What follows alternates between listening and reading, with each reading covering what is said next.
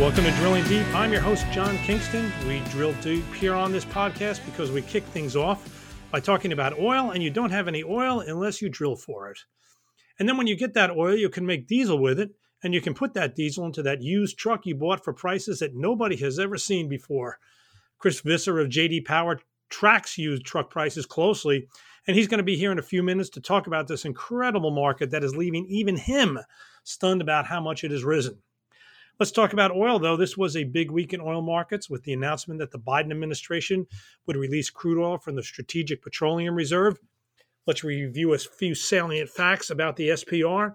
It was created in the 70s primarily out of a fear that there would be a shutoff of Middle East oil and we would need it as a backstop. And it was used when the U.S. attacked Iraqi forces and drove them out of Kuwait in 1991, early 1991. And it was used when Libya all but stopped producing in 2011 because of the collapse of the Gaddafi regime. It's been used at other times like hurricanes, and it's also been used sometimes when oil prices get uncomfortably high for politicians and the general public, even though it really wasn't supposed to be used for that. The amount of oil to be released from the SPR under the Biden administration plan is 50 million barrels. There will also be releases from other countries as well. The exact total worldwide isn't really known yet. And there will be calculations that the amount of oil to be released will only account for a couple of days of world supply. In fact, if the world is consuming 100 million barrels per day, and it's just about there, maybe a little underneath it, and the U.S. is contributing 50 million barrels, you can assume that the total amount of oil to be released worldwide isn't going to be even one day's worth of demand. But you know, that's not really what is important. I like to look at inventories. U.S. total inventories of crude and products are about 1.2 billion barrels. That does not include the SPR. If you take 50 million barrels out of the SPR and you put it into the open market, that's an increase of about 4%. And that's a healthy number. It is entirely possible that not all of those 50 million barrels will be bought by refiners, whether they are here or in the US. But the fact is that by offering them out, by offering that oil out, those inventories out, you've essentially transferred them from a closed storage facility, which is really what the SPR is, and you offer them to the open market. That really is what's significant here. Commodity prices are heavily influenced by inventories. When you hear what the price of oil is, you hear it for the most immediate month that the oil is to be delivered. But there is a price for a month out, and six months out, and 12 months out, and more, and months in between and those prices are influenced largely by inventories. The Biden administration, for all intents and purposes, just put 50 million barrels into, inventory, private inventory. That's a good amount. That really is what should matter the most here.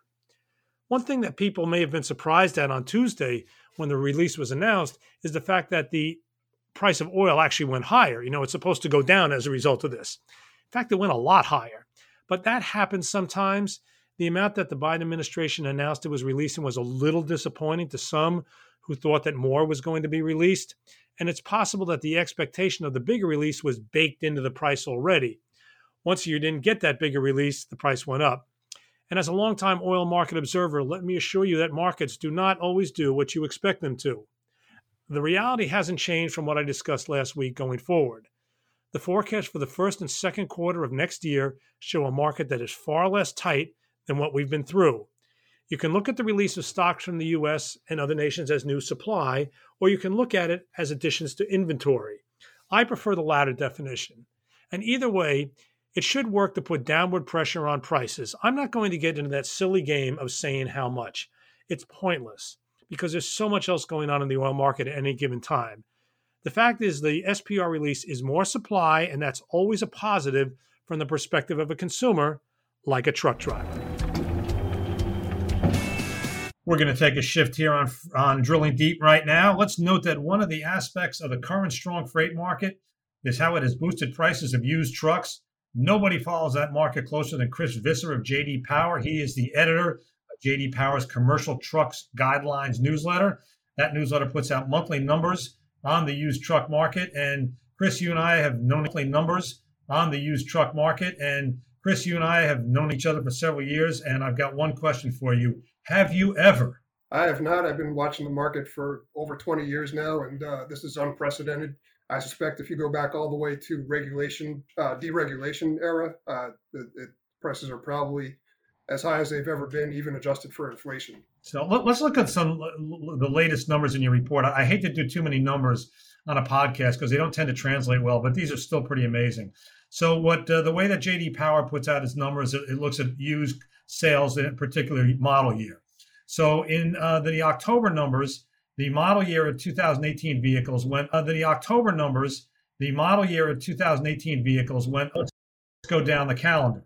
The 2017 vehicles went for 11.1% higher, not a year ago, from one month earlier. The 2016 models went 10.3% higher than a month earlier. 2015, 8.9% uh, than a month earlier, and 2014, 11.5% from a month earlier. I mean, those would be eye popping inflation numbers on an annual basis. And these were one month jumps. What happened in in uh, in October that the market went even more berserk than it really was, than it has been? Yeah, the only thing I'd mention with those with, with auction numbers is volume is so low, especially if you're just looking at one uh, year make and model, like uh, like we do in that report. Uh, so I mean, in some cases we're talking fewer than a dozen trucks sold uh, for each model year if you're just looking at that one model. Uh, so small volume can result in uh, statistically, you know, invalid comparisons. But if you look over time, over a couple of months, there's no question that um, uh, pricing has been ludicrous this year, uh, especially uh, you know appreciation has actually accelerated uh, each month this year for the most part. Uh, so you know I wouldn't necessarily take the 11.1% month over month increase as necessarily representative of what the market's doing, but I would say at least 5% increase month over month is definitely what's happening. Let's talk about the the factors for this. I, I'm sure I could rattle off a few right off the top of my head but I'd rather turn over to an expert like you. I know that we've got we've got OEM problems that's slowing the delivery of new vehicles. We got a hot freight market. Uh, some numbers are out there about the number of people who are going back into the market and driving new trucks. You know, they they want to be their own authority. They want to be their own boss. What do you think are the primary factors in these kind of gains? Well, it's uh, it's strictly based on the price of freight, like you said. Uh, you know, the, if there's a sustained increase in uh, freight rates, uh, that will encourage more uh, people from outside the industry to get into the industry. Of course, they usually end up driving for fleets at first, but it also encourages uh, people currently driving for fleets with some experience to open up their own authority and buy their own truck or trucks. Uh, so I think that's what's happening there.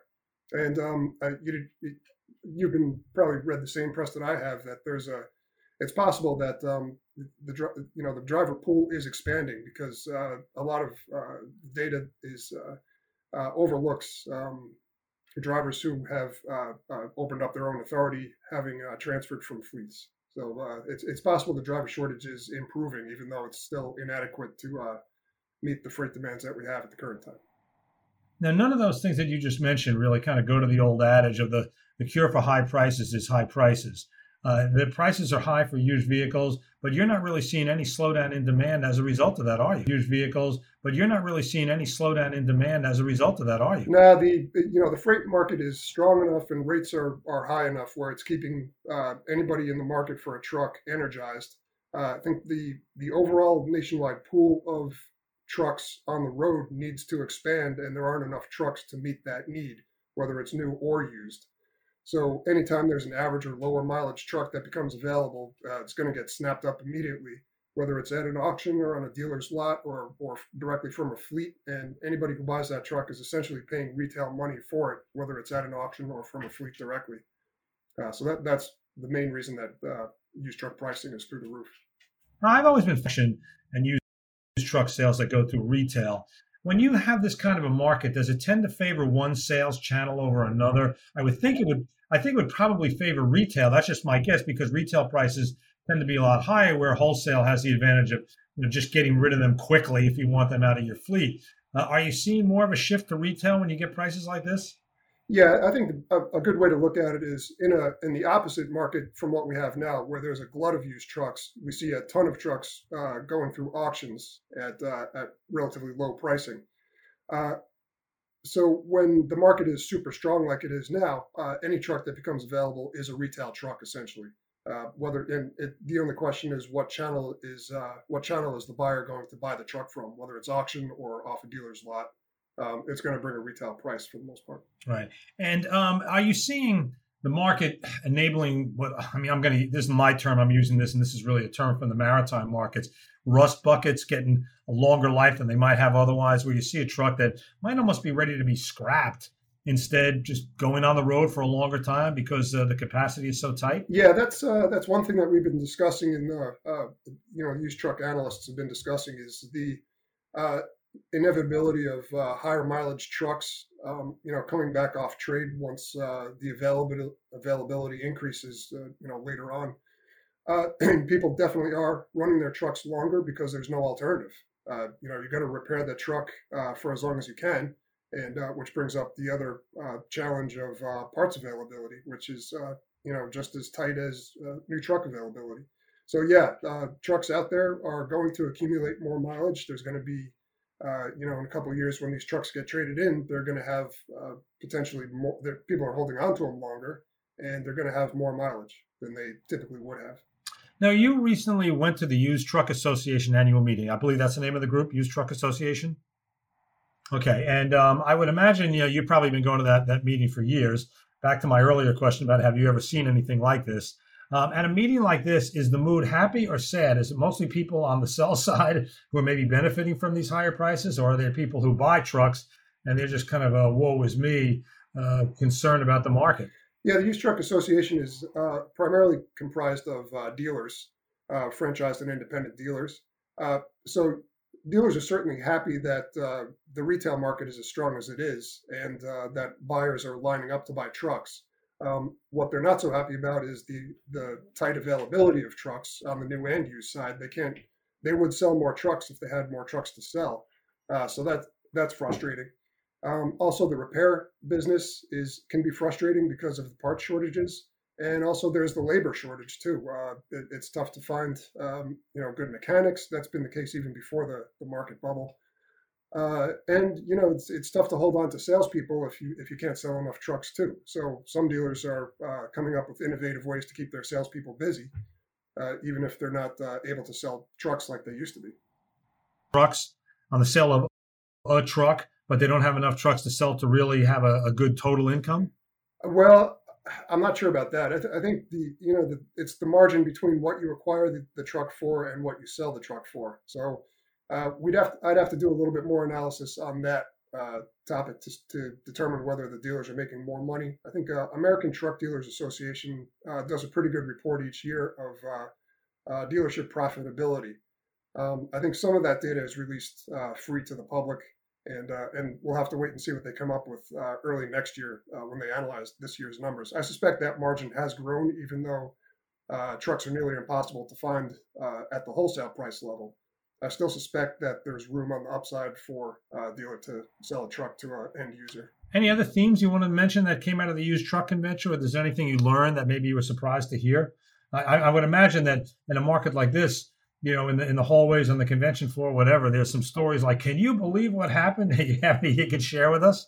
Uh, yeah, I mean, everybody's just dumbfounded at, at how high used truck pricing has has become, and that it hasn't let up, and in fact, it keeps accelerating.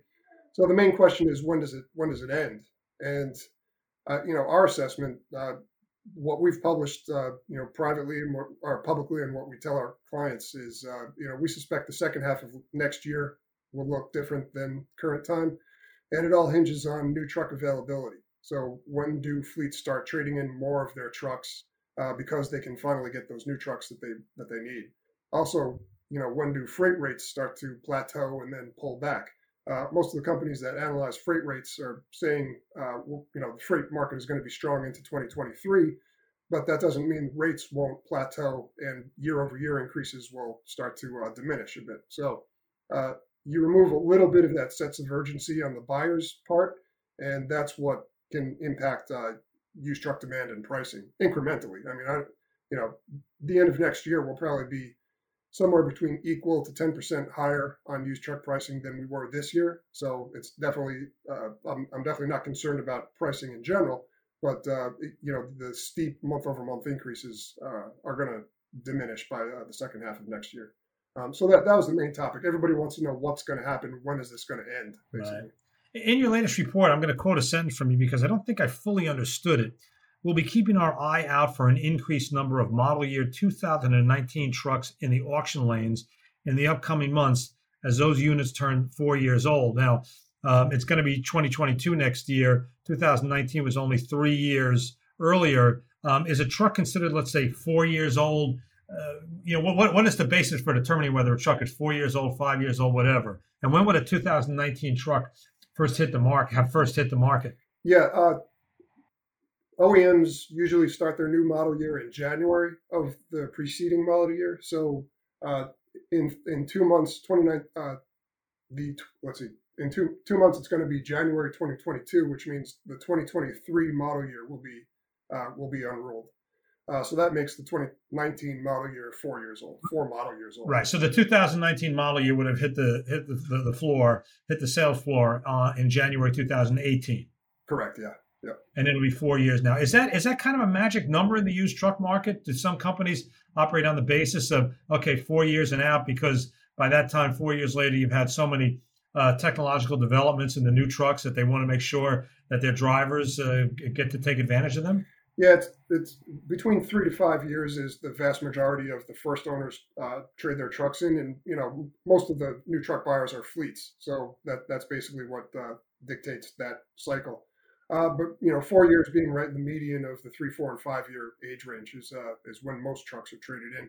Uh, there's a good amount three years, a good amount five years, so it's not a huge difference, but four is probably uh, the most common and they do uh, you know cost benefit between uh, what kind of maintenance the truck's going to need by that age versus purchase price and residual value of the truck. So now that's getting pushed out because of the truck shortage, and the shortage of uh, 2021 model year trucks is going to have an impact on residual pricing three, four, and five years from now. And in fact, we've made changes just in recent months to our residual forecast based on that.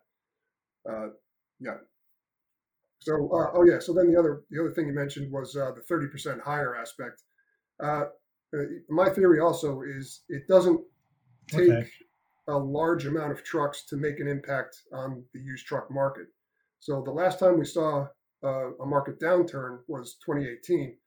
Uh, peak to trough, we only saw an increase of maybe 1,500 trucks at the most over a couple of auctions that uh, was you know correlated to the same time period as when the market really shifted. Now that wasn't the causation, but uh, that's the number of trucks that were involved at that time that the market shifted. Uh, so 30% of you know say just rule of thumb 200,000 trucks is a hell of a lot more than 1,500 trucks. Uh, so that could make an impact. Um, you know, of course, you know that doesn't happen in a vacuum. The economy will uh, will dictate you know whether there'll be an impact or not. But uh, that is something to keep in mind, and it's one thing that's dictating our uh, forecasts. Yeah, earlier I read some monthly reports on on on uh, sales and how much they'd gone up, and then you pointed out that it's come at a pretty small base. But I want to go back to the this is I guess the lead sentence on the press release that you put out about the numbers. JD Power Valuation Services said the group of late model used trucks it follows cost 85% more for the first nine months this year versus 2020 as demand far outstrips supply. So we're getting to the point now where the, the price of a used truck is getting in the neighborhood of having doubled from the prior year. Is that a fair statement? Sure. Yeah, it's close. Yep. Uh, in fact, um, if we look at the first 10 months, uh, we're closer to 90%. So, yep. Yep. Absolutely. Almost double. Yep. Wow. Okay. Um, the, uh, what and what are you do you do you follow closely like how much better the 2023 models are than the 2022 models because I would imagine if you get any sort of significant upgrades technologically, that might spur companies to say, okay, you know what, we're gonna we're gonna modernize our fleet, we're gonna sell some trucks. Do you follow that kind of thing? And is there anything that uh, you see in the 2023 models that might make them particularly better than than a 2022 model? Well, 2023 and 24, uh, we have a uh, EPA uh, increase in EPA requirements coming up. The, in the short term, the, the next couple model years aren't aren't going to be a big impact unless you're selling in California or uh, you know one of those states um, that has stricter requirements. Uh, but uh, you know the rest of the states that don't necessarily follow California's EPA requirements, uh, not a huge change. Uh, the the bigger change comes uh, a few years from now, and I, I'm I forget whether it's 26 or 27. that's the main thing that will impact new truck sales and by association used truck sales. uh, whenever there's a big change in EPA regulations that affect uh, engine technology, um, that that's what impacts. Uh, you know, buyers can be a little uh, nervous about the new technology, but more importantly, uh, that new technology always carries uh, an increased cost. so people are going to want to avoid potentially avoid that cost and and pre-buy trucks.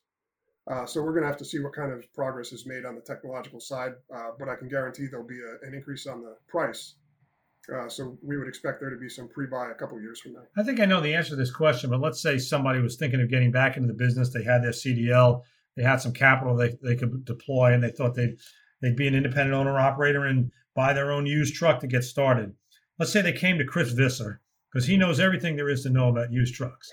and so, Chris, what do you think I should do? Do you think I should buy now and get get moving here, uh, get back into this business as quick as possible, or should I hold off a little bit and wait for any kind of softening in used truck vehicles, used truck prices?